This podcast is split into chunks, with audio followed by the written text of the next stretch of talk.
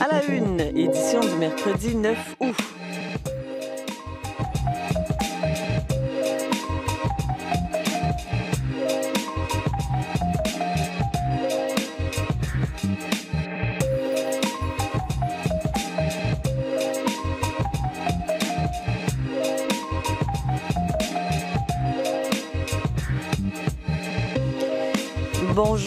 Ici Claude Sophie Hennekens.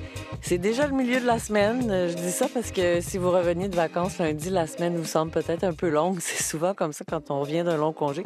Alors je vous dis courage. Marie-Christine, euh, aujourd'hui vous nous parlez de ces médecins de plus en plus nombreux, il faut le dire, qui désertent euh, le public pour aller pratiquer dans le secteur privé? Ouais, la, la proportion n'est pas immense. On parle de 3 des médecins au total au Québec qui quittent le système public pour aller travailler dans le privé. Mais ce qui est inquiétant, c'est que c'est une tendance à la hausse qui touche aussi de jeunes médecins, donc des médecins qui viennent de terminer leurs études et qui choisissent d'emblée d'aller travailler pour le système privé. On fait le tour de la question dans quelques minutes. D'accord. Sarah Murphy, euh, c'est une vraie journée d'été aujourd'hui, je pense. Une vraie journée d'été et une journée avec du soleil, soit chose qu'on n'a pas eu vraiment encore. Quoi qu'hier hier après-midi, C'était bien, oui, oui. ben pour le tennis, justement, Hier, c'était très Jean-François. bien. Franchement, là, j'ai été surpris par la soirée. Je pensais à vous. Je me disais, elle, elle nous l'avait dit, Sarah, ça Ben allait oui. se dégager durant la journée. Mais Des fois, il faut Ouais. m'écouter. Pas toujours, mais des Ah, fois, là, ce que je Souvent, dis, euh, c'est vrai. Mais même pour le tennis ou ceux qui sont allés voir euh, Guns N' Roses aussi, belle soirée, là, pour euh, profiter du rock and roll. Mais sinon, eh bien, aujourd'hui, euh, on aura, oui, du soleil pour une bonne partie du Québec, du moins pour, bon, euh, centre du Québec, euh, la partie est, ainsi, euh, la partie ouest, pardon, ainsi que le sud-ouest euh, du Québec, parce que ce qui a trait vraiment encore, bon, la capitale, ce qui s'en va vers Bagotville, Saguenay-Lac-Saint-Jean et l'extrême est du Québec, on est sous l'influence encore de ce système qui a apporté son lot de précipitations hier. On parle quand même d'une, bon, 69 mm tombés du côté de la capitale, justement, Sainte-Foy autour de 63 mm, en Mauricie, 67 mm pour Trois-Rivières. Euh, on a atteint le 33 mm Tiffern Mines. Sinon, Saint-Michel-des-Saints, 26 mm. Le plus on était près des Laurentides, Montréal, eh bien, on a à peine euh, le 10 mm. C'est que ça s'est asséché assez rapidement, vu que euh, hier après-midi, on s'est retrouvé sous le soleil. Et pour le massif, 77 mm est tombé. Donc oui, il y a eu inondation, bien sûr, de l'eau sur les routes. Ceci dit, tendance au dégagement, du moins pour aujourd'hui. Ce qu'il faut savoir, c'est qu'il y a trois systèmes dépressionnaires qui vont nous toucher. Le premier est déjà passé. Les deux autres seront moins costauds, mais vont apporter leur lot de nuages ainsi que précipitations. Mais pour aujourd'hui, on se retrouve donc du moins sud-ouest du Québec, Grand Montréal, Laurentides, Lanaudière, Outaouais, Montérégie, Estrie, dans une position favorable, c'est-à-dire qu'on va avoir une journée généralement dégagée. Certes, quelques nuages, on peut parler d'alternance soleil-nuage, mais en général, le soleil présent, les vents de l'ouest à 20 km à l'heure, maximum 27, humidex 33. Ce qui a trait centre du Québec, allant vers l'est comme ça, passant par le Saguenay-Lac-Saint-Jean, eh bien, le dégagement se fera de façon un peu plus tardive en journée. On parle même de quelques averses en cours de journée et par la suite alternance soleil-nuage en après-midi avec encore une fois une montée d'humidité là, humidex 28 environ pour le secteur de Québec et ça pourrait même rester plus gris là pour Saguenay-Lac-Saint-Jean, Côte-Nord, allant vers l'est comme ça puisqu'il y a une masse de nuages derrière le système qui a apporté des précipitations qui restent bien présentes. Pour l'Ontario, parce que le système est arrivé aussi du Colorado et monté vers l'Ontario, donc eux aussi ont eu des précipitations, mais aujourd'hui, on connaît quand même un dégagement. Quoique pour Ottawa, centre ontarien, un peu plus dégagé que du côté de Toronto, où on garde un 40% de probabilité d'averse, maximum 28 degrés, humidex 34. Chaud humide pour l'Ontario, demain aussi 26 degrés, humidex 33, avec quelques averses d'ailleurs pour euh, demain. Et nous aussi au Québec, on aura un ennuagement et des averses qui vont commencer en cours de journée. Saskatchewan, Manitoba, alternance soleil-nuage pour aujourd'hui. Calgary aussi, ou même Edmonton, les, les secteurs albertains, quoi qu'on va garder un 60% de probabilité d'averse. De la pluie intermittente pour Vancouver aujourd'hui, 22 degrés. Demain, par contre, plutôt couvert pour l'ensemble des prairies avec 26 degrés. Merci beaucoup, Sarah. Bonne journée. Ben, vous aussi? Eh bien, merci. On s'en va du côté des nouvelles du sport avec Jean-François Paradis. Jean-François parle bien sûr d'abord de tennis. Oui. Journée euh, en demi-teinte. Je vous à dirais- ouais. Oui, à, à Montréal et Toronto, on a eu de belles victoires du côté des Canadiens et des défaites aussi, et euh, à Montréal et à Toronto. Donc, allons-y du côté des femmes à Montréal. Euh, Léla Annie Fernandez, qui, euh, qui a vraiment été excellente hier, elle s'est imposée en 75 minutes contre l'Américaine issue des qualifications Peyton Stearns 6-3, euh, 6-2. Vous voyez, le classement mondial était un peu trompeur dans ce cas-ci. Fernandez, 81e mondial, Stearns, 57e mondial. Mais il y a un an, Fernandez était 13e au monde. On sait qu'elle avait participé à la finale de l'Omnium des États-Unis, de- des internationaux des États-Unis en 2021. Donc, c'est une joueuse qui peut atteindre certains niveaux.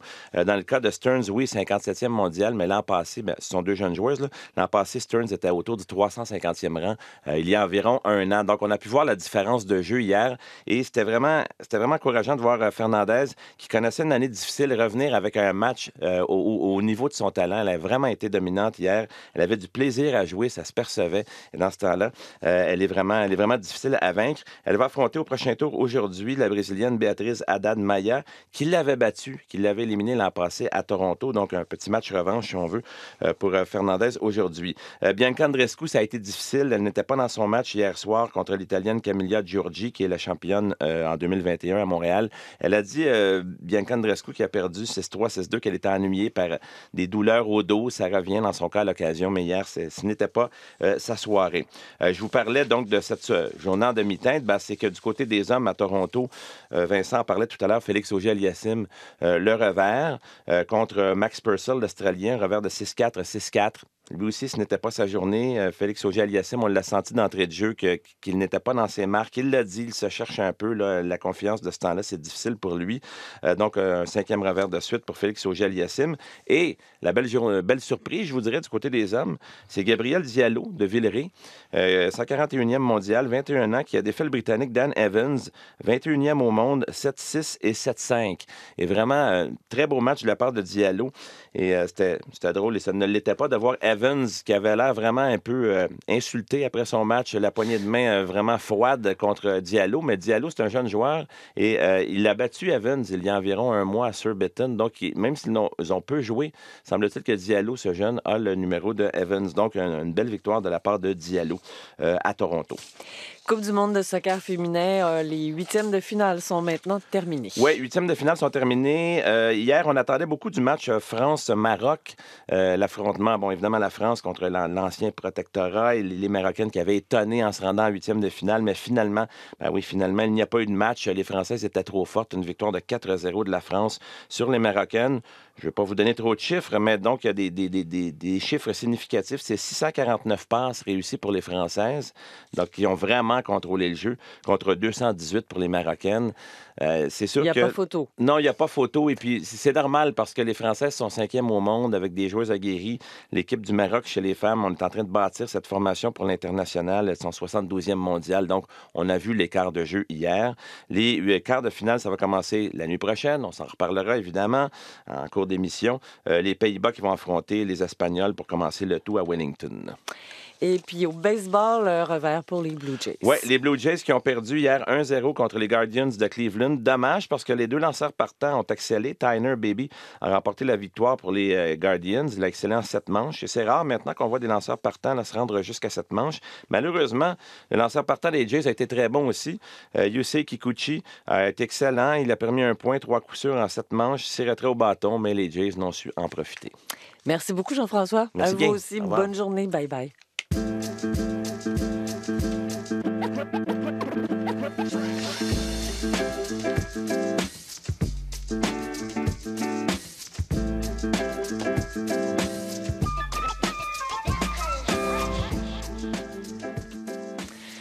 Nouvelle qui va faire réagir certainement aujourd'hui, qui fait déjà réagir parce puisqu'on en parle depuis euh, hier soir, pendant qu'il y a des milliers de Québécois qui sont sans médecin de famille, il y a de plus en plus de médecins qui choisissent de quitter le système public pour passer au secteur privé. Marie-Christine, euh, c'est vraiment une tendance à la hausse. C'est ça qui inquiète. Exactement. C'est ça qui inquiète parce que selon la Régie de l'assurance maladie du Québec, en 2017, il y a eu 372 médecins qui se sont désaffiliés du système public et qui donc facturaient directement leurs patients.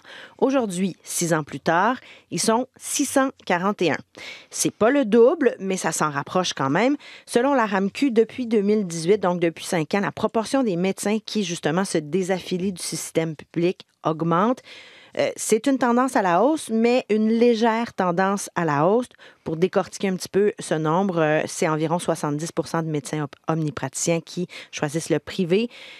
30% environ des médecins spécialistes qui vont opter pour cette option aussi. Donc, au total, ça peut sembler pas beaucoup, mais la proportion de ces médecins-là constitue plus de 3% et c'est justement le fait que ça continue d'augmenter qui inquiète.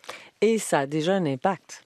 Ben oui, surtout que les finissants en médecine sont de plus en plus nombreux à choisir d'emblée de quitter le système public. En fait, on n'y va même pas on le quitte même pas, on s'en va directement, au privé, donc à l'issue d'études qui sont faites au sein des universités publiques, il faut le dire, au Québec.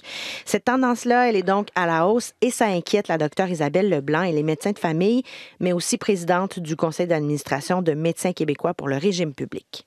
C'est presque rendu exponentiel, comme, comme on voit, moi, je suis un médecin enseignant, puis là, à chaque année, on a des patients, on a des résidents qui terminent donc leur spécialisation en médecine de famille, puis tout de suite, ils vont au privé. C'est rendu un choix comme un autre, là. Puis ça, moi, je trouve que c'est vraiment très problématique et ce qu'on craint aussi, Claude Sophie, c'est que ces médecins qui sont soit fraîchement diplômés ou d'expérience, mais qui choisissent de délaisser le système public, attirent dans leur sillage d'autres professionnels de la santé, des infirmières, par exemple, des infirmières spécialisées. Tout ça dans un contexte de pénurie de personnel, donc c'est d'autant plus inquiétant. À nouveau, écoutons la docteure Isabelle Leblanc tellement de médecins, tellement d'infirmières, tellement de professionnels de la santé qui vont travailler au privé. Ça aide pas euh, la santé globale des Québécois, puis ça fait que euh, les gens ont encore moins accès dans le système de santé publique parce qu'il y a vraiment un exode des travailleurs, des travailleuses vers le privé. Euh, mais que dit et que fait le ministère de la Santé dans tout ça? Bien, le cabinet du ministre de la Santé, Christian Dubé, euh, au Québec, dit que oui, on est préoccupé par cette hausse-là, mais le meilleur moyen de stopper cette tendance à l'exode vers le privé, c'est d'améliorer les conditions de travail dans le secteur public. D'ailleurs, dans les prochaines semaines, Claude Sophie, le ministre Dubé, doit relancer l'étude de son projet de loi 15, sa fameuse réforme du système de santé au Québec, qui vise à le rendre plus efficace. Euh, je vous rappelle, ça prévoit la création de l'agence Santé Québec, aussi une décentralisation du système. Et ça, ça devrait faire en sorte, selon le ministre, d'améliorer les conditions de travail. En terminant, un mot sur euh, la Fédération des médecins omnipraticiens du Québec, qui de son côté aussi réitère que la priorité reste le réseau public et qu'il faut que ce réseau demeure accessible à tous. De bien grands mots, mais hein, c'est plus difficile à concrétiser. Merci beaucoup, Marie-Christine. À tantôt.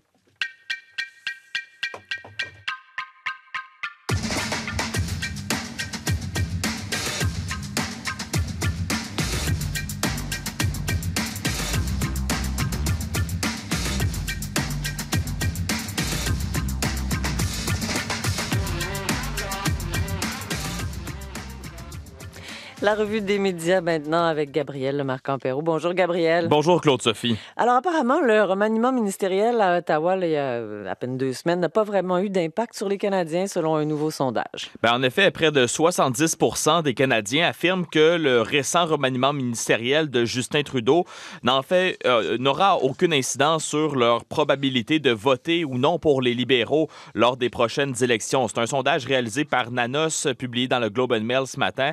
Euh, qui révèle aussi que 20% des répondants euh, disent que le remaniement ministériel les rendrait moins susceptibles de voter pour les libéraux au remaniement qui a eu lieu euh, le mois dernier. Je vous rappelle qu'il n'a laissé que huit ministres dans leur poste euh, original, en quelque sorte, et Nick Nanos de la firme Nanos Recherche dit que ce, coup de sonde révèle en fait que les Canadiens ne considèrent pas ce remaniement ministériel comme une remise à zéro en quelque sorte pour euh, le gouvernement Trudeau. Alors, sondage qui a été mené de deux façons, par téléphone et en ligne auprès de 1081 répondants âgés de 18 ans et plus entre le 30 juillet et le 2 août. La marge d'erreur est de plus ou moins 3% 19 fois sur 20. Et autre nouvelle, Québécois cesse de payer son loyer à l'Assemblée nationale. Exactement. Et ça, ce matin, c'est la une du quotidien Le Devoir. Face à des résultats financiers en chute libre, Québécois demande aux parlementaires de rendre les locaux accessibles gratuitement euh, aux médias. C'est ce que mentionne le vice-président aux affaires institutionnelles chez Québécois euh, dans une lettre dont Le Devoir a obtenu copie. Il dit que la décision de permettre l'accès euh, à ces locaux sans frais serait là une action tangible au soutien des médias d'ici de la part de l'Assemblée. Québécois affirme dépenser 100 000 par année pour un local, un espace dans l'édifice adjacent au Parlement. Euh, et on sait que euh, les médias actuellement font euh, face à une grave crise. Au cours des derniers mois, ce n'est pas seulement Québécois qui est touché par cette crise. Bell Media a supprimé un millier de postes, six stations de radio. Post Media a mis à pied 11 de son personnel des salles de rédaction. Et on parle beaucoup de tennis puisque l'Omnium Banque Nationale est en cours à Montréal et à Toronto. Mais euh, tennis, tennis résonne aussi avec autre chose. Il y a des données personnelles de deux vedettes québécoises qui se sont trouvées sur le dark web. Et on en parle ce matin dans le Journal de Montréal, des informations confidentielles de Félix Auger aliassim et Leila Annie Fernandez, deux vedettes québécoises. Informations qui ont été divulguées par, euh, divulguées, oui, par des pirates sur le dark web euh, dans la foulée d'une fuite de données qui a touché Tennis Canada la semaine dernière. Et parmi ces informations personnelles, eh bien, on retrouve des contrats de représentation entre Tennis Canada et les deux athlètes québécois, contrats qui comprennent notamment la valeur des cachets et on mentionne dans l'article du Journal de Montréal que d'autres joueurs canadiens ont aussi été la cible des pirates informatiques et euh, vol majeur d'équipement au studio Mills à Montréal. En fait, les voleurs auraient dérobé pour 700 000 d'équipement auprès, euh, après une location euh, frauduleuse. C'est la une ce matin de la presse plus. Mills dit mettre tout en œuvre pour retrouver les auteurs, mais ses chances de réussite sont minces, mentionne la presse. Le stratagème est simple. En fait, les voleurs, les fraudeurs ont créé une fausse entreprise quelques jours avant la location de fausses cartes d'identité également. Euh, début juin, les studios MEAS ont reçu par courriel une demande de location pour des lentilles euh, haut de gamme. Euh, quelques jours plus tard, il y a eu des échanges par courriel pour régler les détails. La fausse entreprise a versé d'ailleurs une somme de 6500 dollars au studio MEAS afin de louer les lentilles. un individu s'est présenté à la guérite pour récupérer l'événement qu'il devait rendre six jours plus tard. Or, depuis, les studios MEAS n'ont aucune nouvelle des malfaiteurs. Ils ont tenté de les rejoindre et la presse mentionne qu'une plainte a, même été déposée auprès du service de police de la ville de Montréal. Alors, un scénario quand même digne de film d'action ce matin à la une de la presse plus. Au studio Mills. Hein? Oui. Comme on dit, tout est dans tout. Exactement. Merci beaucoup, Gabriel. Bonne journée à demain. Bonne journée.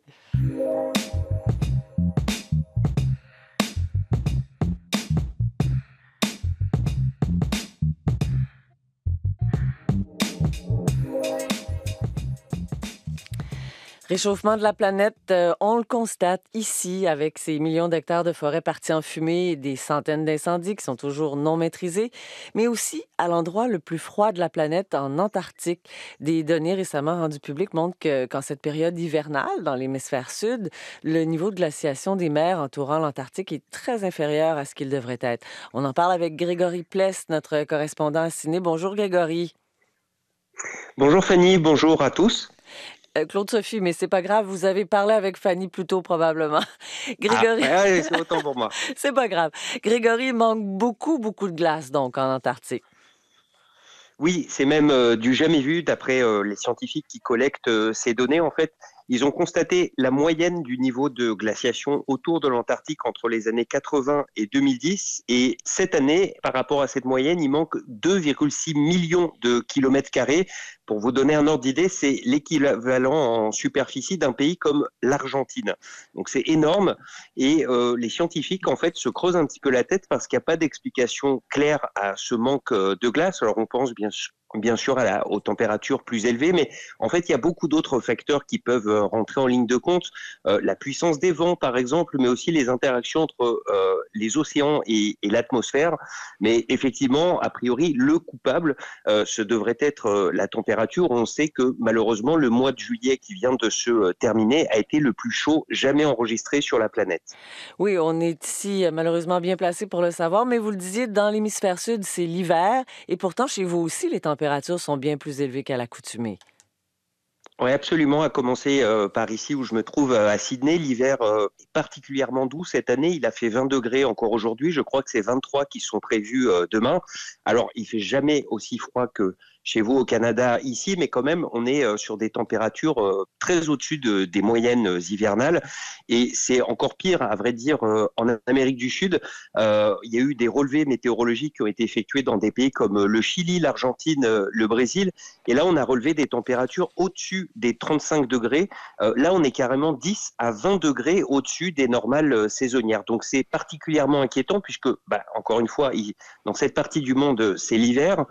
L'été s'annonce donc euh, extrêmement chaud, d'autant que les météorologues annoncent le retour de El Niño. Vous savez, c'est ce, ben, phénomène mhm. euh, météorologique qui se caractérise par des très fortes euh, températures. Et dans le cas de l'Australie, ben, il y a une forte inquiétude qu'on ait à nouveau des feux de forêt catastrophiques. je vous rappelle qu'ici, en 2019-2020, au cours de l'été, on a eu des incendies les plus graves jamais constatés sur la planète. Et euh, revenons à l'Antarctique. Ce manque de glace risque d'avoir un impact lourd sur la biodiversité de cette partie du monde, qui est pourtant la plus épargnée euh, de la planète par les activités humaines. Et oui, mais justement parce que euh, les conditions euh, naturelles sont déjà extrêmes, l'équilibre euh, de la vie dans cette partie du monde est très fragile. Et donc, s'il fait un peu trop chaud, ou en tout cas s'il fait pas assez froid quand il devrait faire froid, ça peut avoir des impacts directs, par exemple sur la population des krill. C'est ces tout petits poissons qui sont la source principale de nourriture des baleines. Et donc, en cascade, les baleines pourraient également être euh, affectées. Et euh, par ailleurs, on peut aussi s'inquiéter pour euh, les manchots, puisque les manchots, pour se reproduire, utilisent cette partie des mers qui gèle en hiver. C'est là qu'ils se reproduisent. Et si évidemment il n'y a plus de glace, eh bien ça complique un petit peu les choses. On va s'arrêter là-dessus, Grégory, parce que c'est tout le temps qu'on a. Je vous remercie beaucoup. Un autre endroit sur la Terre à surveiller alors. Merci à vous. À bientôt. À bientôt.